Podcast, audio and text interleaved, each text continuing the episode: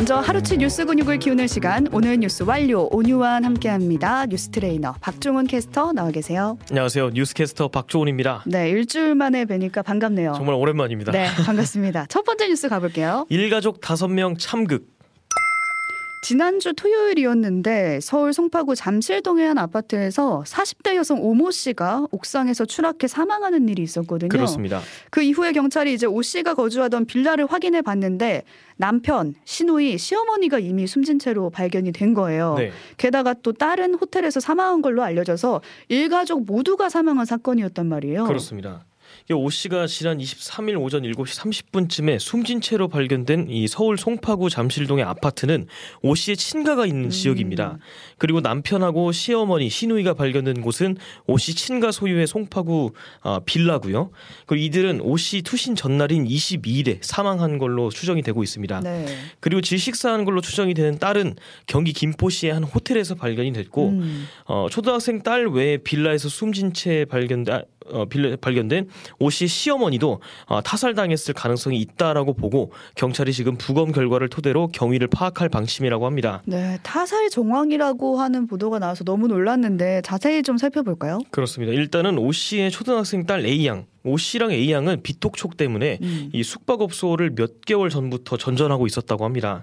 그리고 오씨 투시 전 투신 전날인 22일에는 A 양과 호텔에 함께 투숙을 했는데 네. 이후에 오 씨만 혼자서 호텔에서 나왔고 아까 말했듯이 이제 질식이 사망 원인이다 보니까 가해자가 엄마로 좁혀지는 거죠. 음. 그리고 오씨 시어머니 같은 경우에는 오 씨의 남편하고 시누이한테 살해당했을 가능성이 있다라고 오늘 경찰이 밝혔습니다. 그러니까 초등학생 딸은 엄마가 살해한 걸로 보이고 네. 또 할머니는 딸과 아들에 의해서 살해됐을 가능성이 지금 커 보이는 거고요. 그렇습니다. 그러니까 도대체 이 가족에 어떤 문제가 있었길래 이런 일이 벌어졌을까요? 이게 채무, 채권 음. 이런 문제가 좀 얽혀 있는 걸로 추정이 되고 있어요. 그 경찰에 따르면 오 씨가 평소에 가족이나 지인들한테 어, 돈을 빌려달라든지 나한테 투자하면 수익을 좀 안겨줄게 라면서 권유를 자주 했다고 합니다. 네.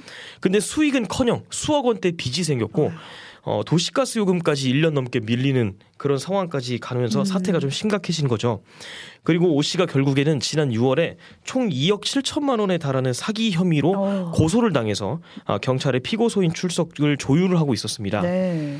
그래서 일단 경찰은 어, 가족 간의 채무 관계 때문에 갈등이 커진 거고 극단적인 선택까지 이어진 걸로 보고 있습니다. 음. 그래서 가족 간의 돈 거래 내역도 지금 추적에 나선 상황이고요. 그러니까 오 씨를 제외하고 사망한 일가족 4명에 대해서는 부검이 이뤄진다고 하고요. 네. 오늘은 1차 구도 소견이 나온 걸로 지금 전해드렸고요. 결과를 좀 더 지켜보도록 하겠습니다. 네. 다음 소식 가볼게요. 논란 계속되는 최상병 수사. 최상병 순직 사건을 수사하다가 항명 혐의로 해임된 박정훈 전 해병대 수사 단장 얘기인데 네, 지금 보직이 해임된 상태거든요. 그렇습니다. 근데 이 처분 효력을 멈춰달라고 법원에 요구를 했는데 받아들여지지 않았다고요. 그렇습니다. 수원지법이 오늘 박 전 단장이 냈던 보직, 보직 해임 처분을 집행 정지 신청을 아, 기각을 했습니다. 어쩌다 보직 해임이 된 건지 그거부터 한번 살펴볼까요? 이게 박 전 단장이 지난 8월에 최상병 사망 사건 조사 결과랑 관련을 해서 경찰 이첨을 보류 해라 이런 음. 상부 지시를 받고도 이를 어겼다는 게 이유였는데 네. 박전 단장 측은 이제 명시적으로 경찰에 이첩 시기를 늦추라는 지시는 받은 적이 없었고 음. 만약에 지시가 있었다고 하더라도 이거는 해병대 수사단의 독립성을 침해하는 불법적인 지시였다라고 말을 했고요.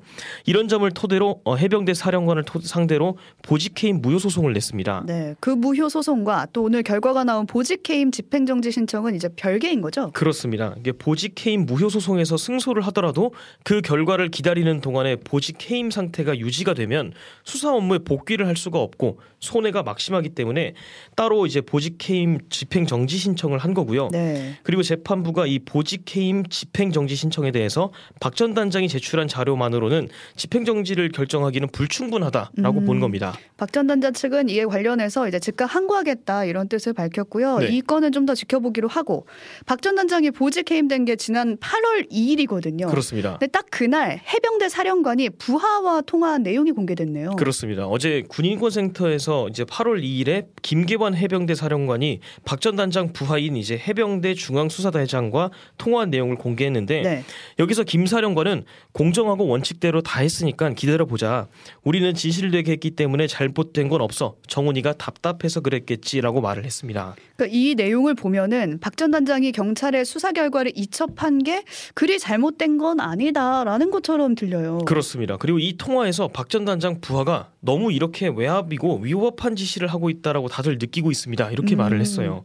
그리고 김계환 사령관이 또 이렇게 하다가 안 되면 나중에 내 지시사항을 위반한 걸로 갈 수밖에 없을 거야라고 하면서 오. 지금의 어떤 박 전 단장이 항명 혐의를 받고 있는 상황을 예견하는 듯한 발언도 음. 이어갔고요. 네. 그런데 김 사령관이 지난달 25일 국회에 출석했을 때는 뭐 박 전 단장이 군의 지휘와 명령 체계를 위반했다라고 공개적으로 비판을 했거든요. 음, 그래서 통화 내용이 진심이냐 아니면 국회 발언이 진심이냐 이런 논란이 이어질 것 같습니다. 네. 해병대에서는 이 통화에 대해서 그때 박 전 단장이 보직 해임 되니까 수사 단원들이 또 이제 동요되기 시작했다. 네. 그걸 좀 안정시키기 위한 차원에서 그런 말을 한 거다. 이런 입장이라고 밝혔는데 앞으로 어떤 진실이 드러날지는 좀 지켜봐야겠네요. 네. 다음 소식 가볼게요. 시진핑 한국 오나?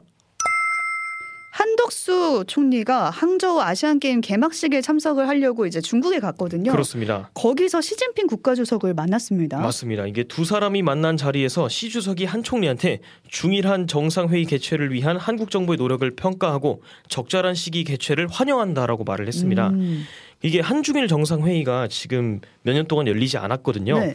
그리고 시 주석이 방한을 하게 되면 2014년 박근혜 정부 때 이후로 처음 오는 겁니다. 음. 거의 10년 만에 어, 오게 되는 거고요. 내년에 오게 되면요. 네, 최근에 한미일 협력이 강화됐잖아요. 그렇습니다. 한미일끼리 막 똘똘 뭉치는 듯한 모습을 보이면서 중국과는 좀 멀어지는 거 아닌가 이런 분위기였는데 갑자기 분위기가 좀 좋아지고 있는 것 같아요. 그러니까 근데 이게 실제로 관계가 개선될지는 좀 더 지켜봐야 될 것 같은 게 음. 일단 우리 쪽 발표랑 중국 측 발표 의 톤이 좀 다르거든요. 아 그래요? 우리는 이제 시 주석이 먼저 자신의 방한 문제를 언급했다라고 밝혔습니다만 네.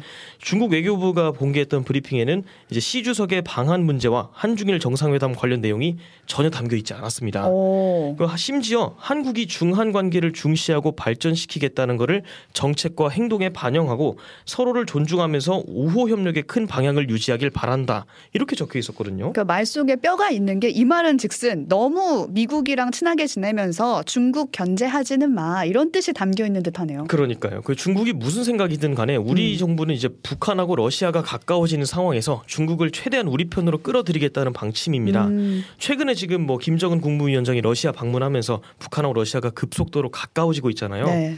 동북아시아에서 주도권을 유지하고 싶은 중국 입장에서는 이게 좋기만 한 상황은 아닐 겁니다. 네. 만약에 이제 시 주석이 방한을 하게 된다면 네. 한중 관계 복원은 되는 건 뭐 물론이고 북러 밀착이 좀 상당한 상황이잖아요. 그렇습니다. 거기에 견제고가 될 수 있지 않을까라는 생각이 들고요. 이 와중에 북한과 러시아 무기 거래 협상을 이어가고 있다라는 소식도 지금 전해지고 있어서 구체적인 내용이 더 나오는 대로 전해드리겠습니다. 네. 마지막 소식 가볼게요. 아시안 게임 종합 2위로 출발.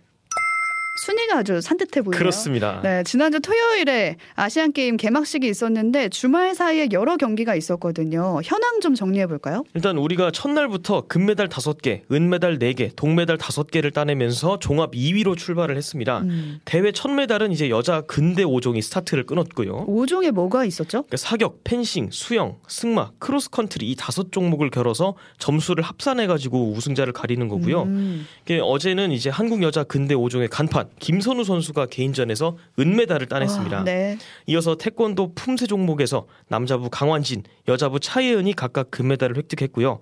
우리나라의 국기가 첫 금메달을 안겨준 셈이죠. 네. 같은 시각 한국 남자 근대 5종이 근대 5종이 개인전과 단체전에서 금메달을 따내면서 두 개를 더 추가했습니다. 그리고 어제 저녁에 여자 펜싱 에페 결승전 같은 경우에는 최인정 선수와 송세라 선수 둘 다 한국 선수였거든요. 아, 네. 집안 싸움이었는데 음. 결국 어, 최인정 선수가 금메달, 송세라 선수가 은메달을 땄습니다. 좋네요. 유도 남자 60kg에 출전했던 이하림도 아, 은메달을 땄고 음. 도쿄올림픽 동메달의 주인공 안바울 선수는 남자 66kg급에서 동메달을 땄습니다. 또 오후에 들려온 소식으로는 여자 57kg급에서 박은송 선수가 접전 끝에 동메달을 땄다. 그렇습니다. 그리고 확정 찍고 나서 눈물을 펑펑 흘렸다. 이런 뉴스가 전해졌습니다. 그렇습니다. 그리고 수영의 남자부에서는 황선우 선수가 자유형 100m에서 동메달, 그리고 이주호 선수가 배영 100m에서 동메달을 땄습니다. 음. 그리고 오늘은 여자 탁구 대표팀의 단체전 있었는데 4강에서 일본을 만났는데 세트 스코어 1대 3으로 패하면서 동메달을 땄습니다. 네, 또 사격도 많이 나왔어요 메달이. 그렇습니다. 남자 사격 대표팀 같은 경우에는 어, 10m 러닝 타깃 단체전에서 금메달을 땄고 음. 10m 공기소총 단체전에선 은메달 그리고 25m 속사 권총 단체전에서는 은메달을 획득했습니다. 10m 러닝 타깃 같은 경우에는 정유진 선수가 개인전에서 동메달을 땄고 네. 공기소총에서는 박하준 선수가 개인전 은메달을 획득했습니다. 네, 정말 메달 소식이 풍부 했는데 내일 경기는 또 어디에 주목해 보면 될까요? 내일 저녁 6시 30분에 우리 농구 우리 농구 대표팀의 조별리그 첫 경기 인도네시아전이 기다리, 기다리고 있습니다. 지난 2014년 인천 아시안 게임 이후에 9년 만에 금메달을 탈환을 노리고 있고요.